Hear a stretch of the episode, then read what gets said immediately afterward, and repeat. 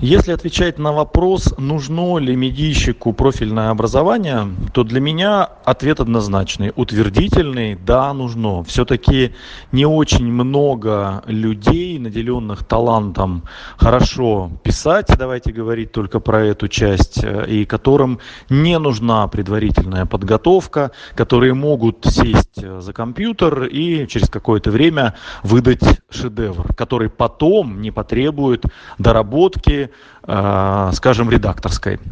А если говорить про образование профильное для тех, кто учится на других направлениях подготовки, то это, как правило, связано с тем, что такого специалиста необходимо научить технологиям. Условно, он оканчивает исторический факультет или социологический, а для того, чтобы понять, как работают медиа и какими инструментами должен владеть журналист, ему все равно необходимо этому научиться. Дальше вопрос, каким образом он это будет делать. Или идет в магистратуру, например, где за два года он овладевает этими компетенциями, или находит а, краткосрочный точные курсы э, молодого бойца, э, как говорится, или он идет в конкретное средство массовой информации, где уже э, в полях учится этому под присмотром главного редактора и коллег, которые ему помогают.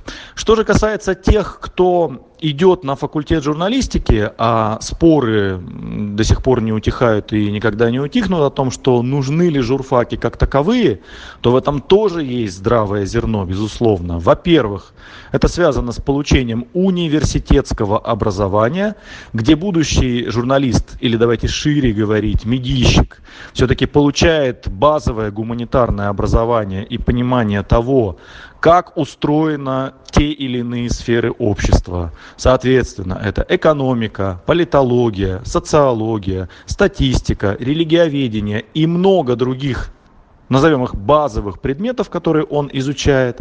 Ну и параллельно, естественно, э, учится тем самым инструментам и компетенциям, о которых я говорил чуть раньше. Ну а во-вторых, чем хороши факультеты журналистики?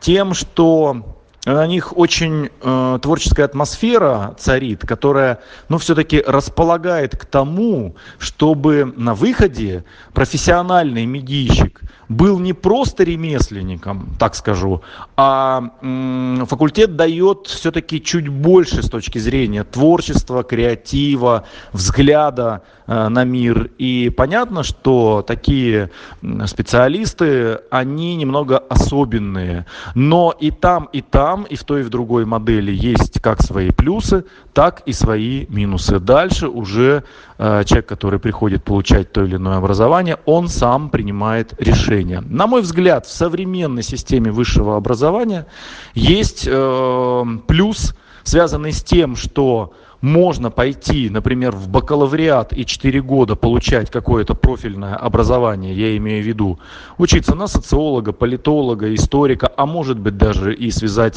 как-то а, свою профессию, возможно, с инженерными направлениями, но если, как говорится, ты всю жизнь мечтал и с детства видел себя медийщиком, то как раз магистратура, следующая ступень высшего образования, позволит за два года получить те самые навыки, компетенции, о которых мы говорим. И, возможно, даже такой специалист на рынке будет стоить дороже, потому что все-таки базовое профильное образование не медийное, назовем так, оно тоже дает свои плюсы, связанные, например, с системностью мышления, с другим взглядом на жизнь. А два года в магистратуре уже позволяют научить тому, что мы называем ремеслом в хорошем смысле этого слова.